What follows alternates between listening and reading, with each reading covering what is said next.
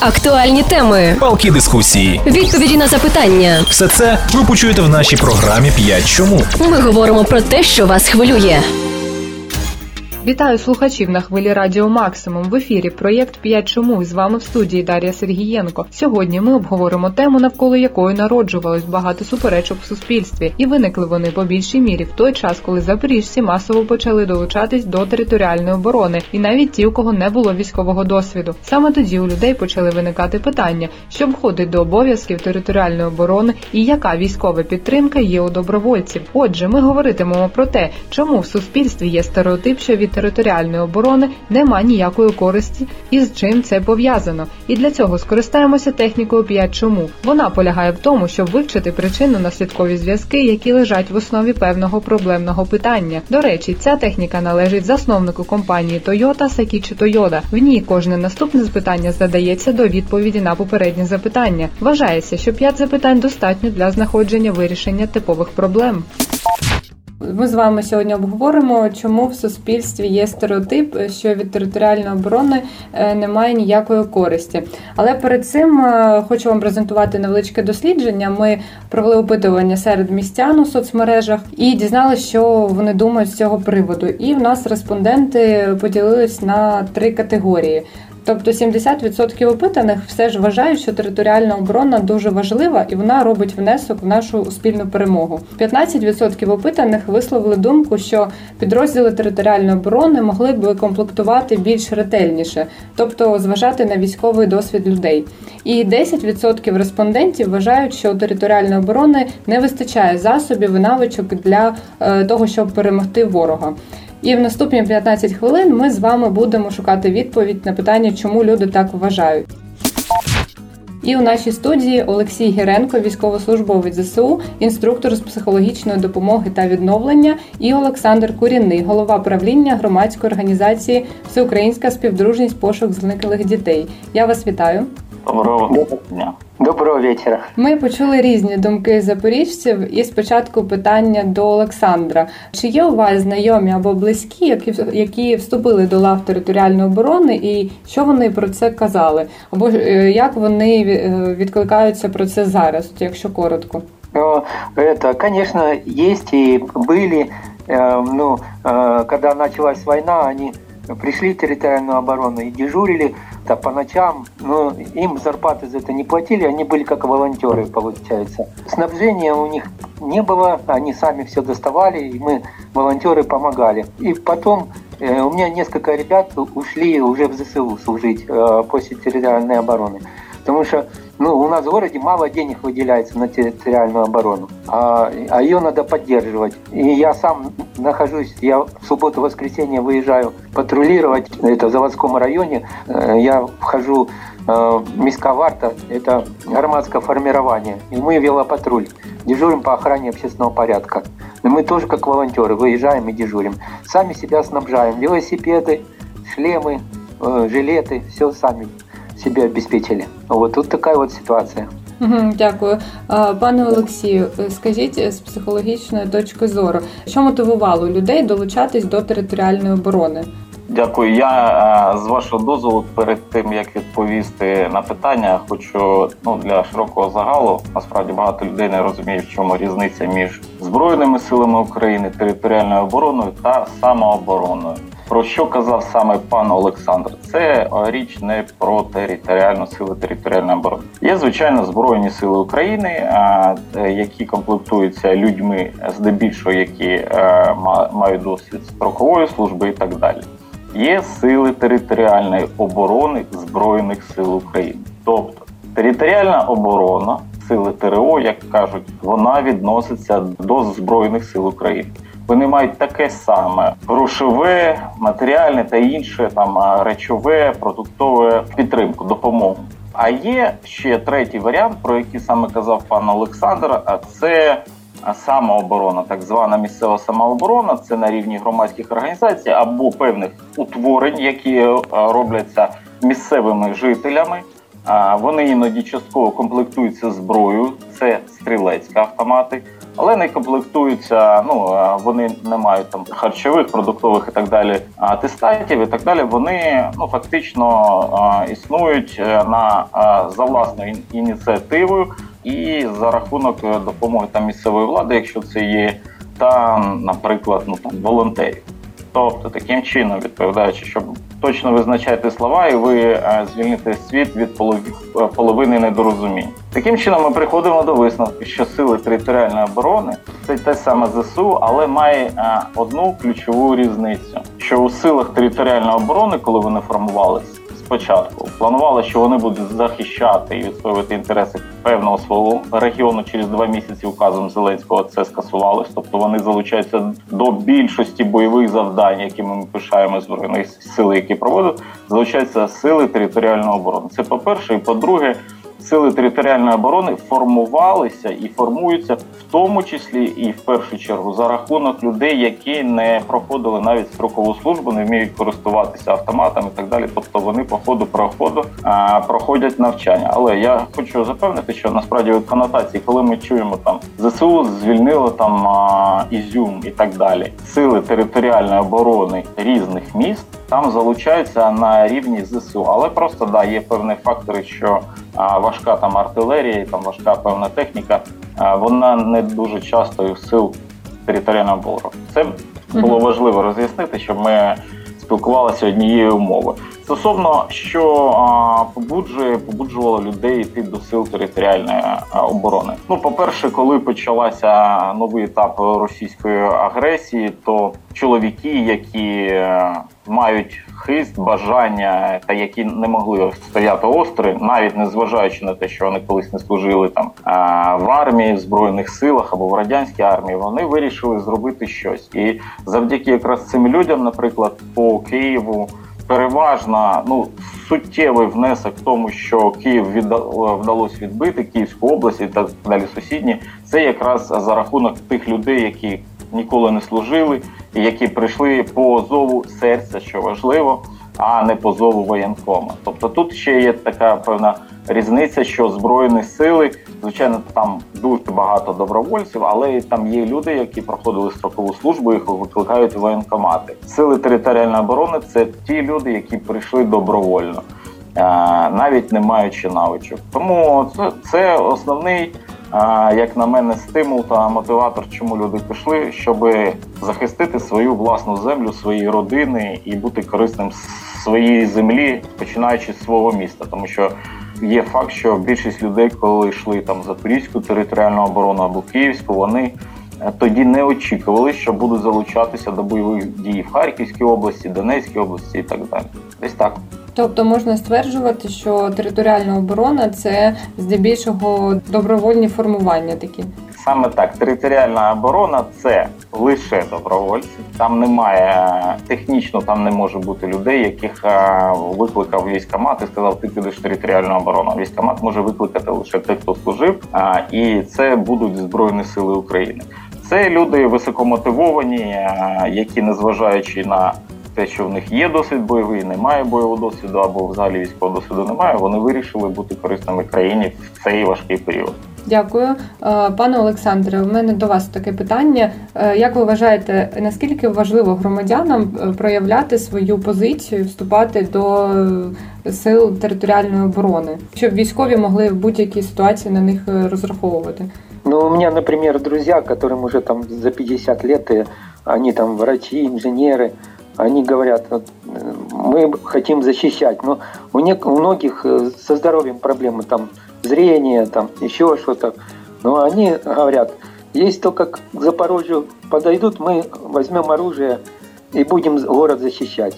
Вот, и так вот много таких, еще в городе у нас много мужчин, не все ушли на это воевать, поэтому как бы я думаю, что еще у нас в Запорожье большой потенциал защиты. Мы просто, что они не, ну, многие служили еще в советское время, там, э, это, в СССР, когда, ну, у меня по жизни получилось, что я не служил, потому что, ну, по здоровью вообще. Ну, и нас учили в школе там держать автомат, вот, и разбирать его, и это, и собирать. А вот, и, и даже мы выезжали на стрельбище. Потом это, и так мои, ну, там, одногодки, меньшие ребята, Они готовы идти, если только Запорожью подойдут, там, допустим, совсем близко, то они будут готовы идти это, сражаться, то есть воевать. Вот. Ну, так, такая часть людей есть. А так, конечно, нужны нам, ну, такие, территориальная оборона, она очень нужна. Это добровольцы, которые, ну, это самые мотивированные люди. Вот. Поэтому я считаю, что надо это поддерживать. Ну и, и конечно, правильно сказано было, что ну, они не только в Запорожье, а и, и по нашей области, их по указу президента, ну, то есть перекидывают там такие сложные такие ситуации, потому что я занимаюсь поисками пропавших людей и много и, и ищем, мы помогаем искать военных. Поэтому много чего я знаю, что происходит, и поэтому могу сказать, что територіальна оборона, вона в області вже захищає не тільки Запоріжжя. Пане Олексію, а скажіть вашу експертну думку. От, наприклад, як казав Олександр, що його знайомі мають бажання в екстреному випадку в майбутньому долучитись до лав територіальної оборони. Скажіть, як, як це можна, от, наприклад, зробити? Якщо у них є, наприклад, якісь довідки по здоров'ю, або вони ще з якихось причин не можуть нести службу, але дуже хочуть. Ну, тобто, як їм це зробити? Спочатку, коли ця нова хвиля бойових дій розпочалась, в територіальну оборону приймали без будь-яких медичних, взагалі будь-яких довідок, і брали людей віком навіть більше шістдесят років. Зараз для того, щоб попасти до сил територіальної оборони, людей, як правило, відправляють на військово-лікарняну комісію. Тобто там якісь базові, базові речі по здоров'ю вони вивчають. Ну, тобто, чи придатна взагалі людина до строєвої служби. В більшості випадків, якщо людина фізично там п'ятдесят-шістдесят років, там як і в ЗСУ, так і в теробороні, до шістдесят років люди служать. Але якщо фізично вона веде ну, помірний там активний образ життя, то вона пройде а, і цю військово-лікарняну комісію. По-перше, по-друге, ми маємо розуміти, що Сили територіальної оборони, як і Збройні сили, ну всі взагалі Збройні сили України в класичному розумінні. Це ж не лише люди, які там стріляють автоматами, кулеметами і так далі. Це лікарі, це люди, які вміють користуватися комп'ютером, робити певне там програмне забезпечення, ну діджиталізацію, називаємо це так умовно.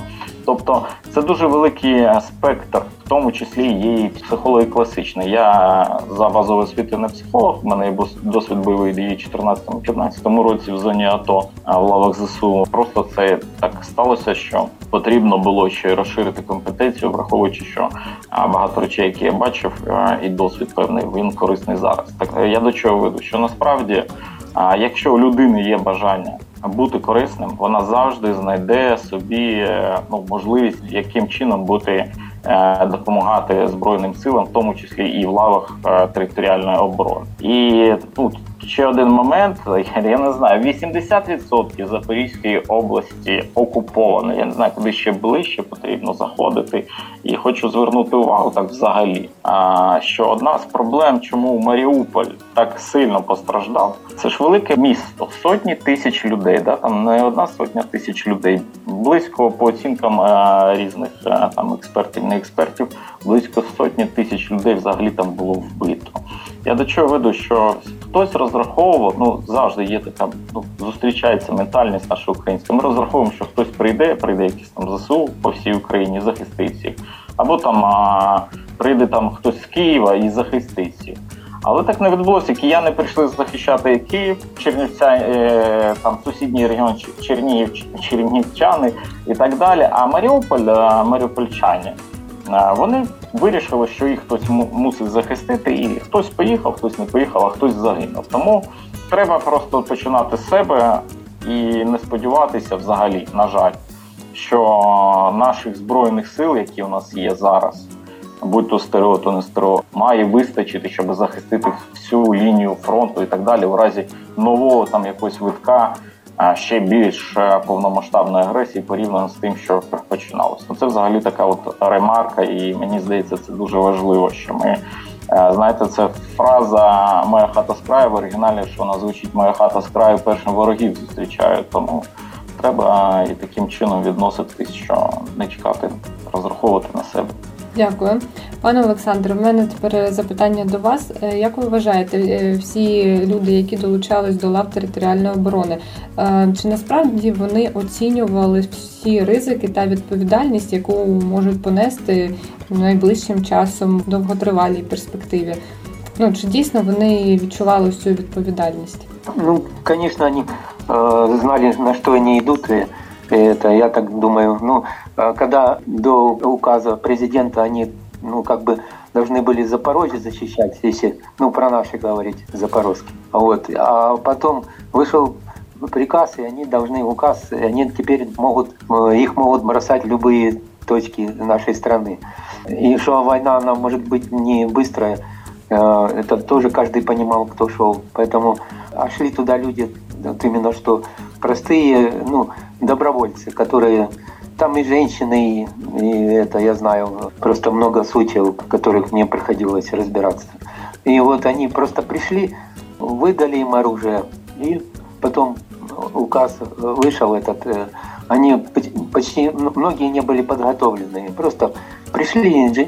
те же самые инженеры, врачи, выдали оружие, и вот территориальная оборона, все, а подготовки такой не было, как бы. Война началась, некогда было готовить людей. Сейчас тому же, я говорю, что э, если бы еще готовили людей, как бы, может быть, и, ну вот, э, мы как э, проходим первую медицинскую помощь, нас обучают тоже, мы сейчас, как я, самооборона, как бы, да, но... Мы потом в Запорожье тоже, мы сейчас ее это, охраняем, общественный порядок по, по городу.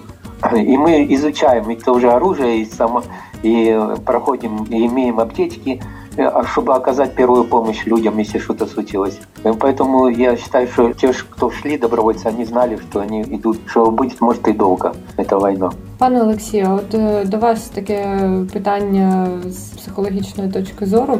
У вас, напевно, були такі випадки, коли з вами могли ділитись, наприклад, ті ж військові, які вступали до тероборони або які служать у ЗСУ. Які в них, можливо, були побоювання перед війною, коли вони йшли на фронт? От особливо у тих, хто не має достатнього досвіду. Насправді, що дуже важливо, незважаючи людина у теробороні або у класичному розумінні Збройних сил України, до бойового зіткнення, першого бойового контакту або обстрілу майже неможливо спрогнозувати, як ти будеш реагувати.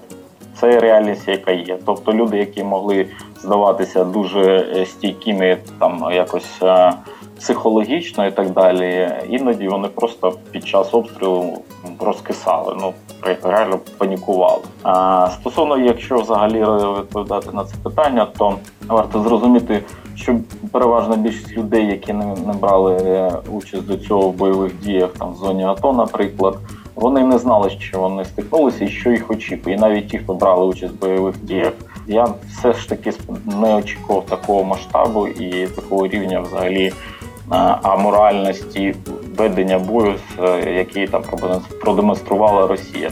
Тому а, у тих людей, які не мали досвіду, у них в більшості своїх був стан схожий там з панікою, відміна якої різниця від страху полягає в тому, що ти не знаєш, чого боятися. Тобто предмету того страху, а, який на тебе може впати, ти не а, усвідомлюєш.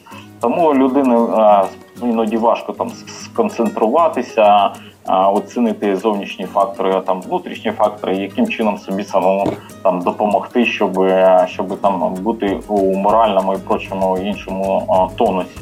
Тому на таке, ну, це важливе питання, воно досить важке, і його треба деталізувати. Але коротко відповідаючи, що в більшості свої люди боялися невизначеності, яка їх очікувала, з якою вони стикались, ті, хто брав участь в безпосередньо бойових діях. І першого разу, і другого, і насправді це відчуття невизначеності, того, що ти не можеш вплинути на багато факторів, які відбуваються під час бойових дій. Це навіть досвідчених бійців іноді збиває з колії, викликає певні там психологічні явища. Це впливає, але головне, що, мені здається, мотивує людей і допомагає все ж таки їм там опанувати себе в переважній більшості випадків.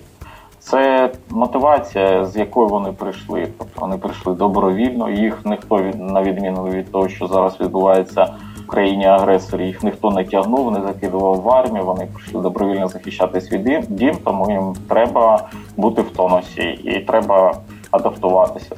Тому ми і перемагаємо, і неодмінно відіб'ємо анексовані території. Тобто, якщо підсумувати все сказане, то Сили територіальної оборони України роблять дуже великий внесок в перемогу. Ну, тобто, скільки б люди не применшували їх важливість, але це дуже великий вклад.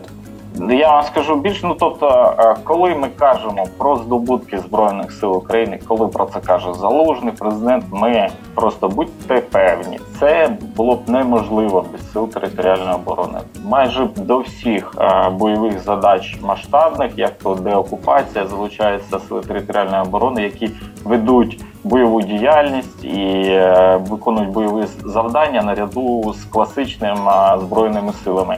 Єдине, навіть в силах територіальної оборони є і мінометники, і гранатометники, і кулеметники, і навіть артилерісти. Розумієте? Тобто це фактично, це, ну, там просто, там є наряду з тими людьми, які служили, є люди, які не служили. Але, але вони навчилися, навчання все ж таки залежно від регіону, я згодний з Олександром, в різних регіонах по-різному відношення і ставлення до навчання особового складу в силах територіальної оборони. Але в будь-якому випадку, друзі, вклад Сил територіальної оборони неймовірний. Таких би результатів і то, за що ми цінуємо і пишаємо Збройними силами України взагалі, без Сил територіальної оборони цього не було. Більше того, без Сил територіальної оборони, які були сформовані у різних областях та містах нашої країни, ми б, на жаль, мали б меншу територію, яка не анексована Росія. Тому я дуже пишаюся всіми, хто залучений, будь-то Сили територіальної оборони, будь-то класичне розуміння за Збройні сили, або самооборона, як Олександр, всі молодці. От мені здається, це і треба розтлумачувати людям, щоб вони розуміли насправді, хто який внесок робить і завдяки чому звільняються та відстоюються наші території. Дуже вам дякую і нагадаю, з нами були Олексій Гіренко та Олександр Курінний. Дякую, на все добре. Дякую. Актуальні теми, палкі дискусії, відповіді на запитання. Все це ви почуєте в нашій програмі «П'ять чому». Ми говоримо про те, що вас хвилює.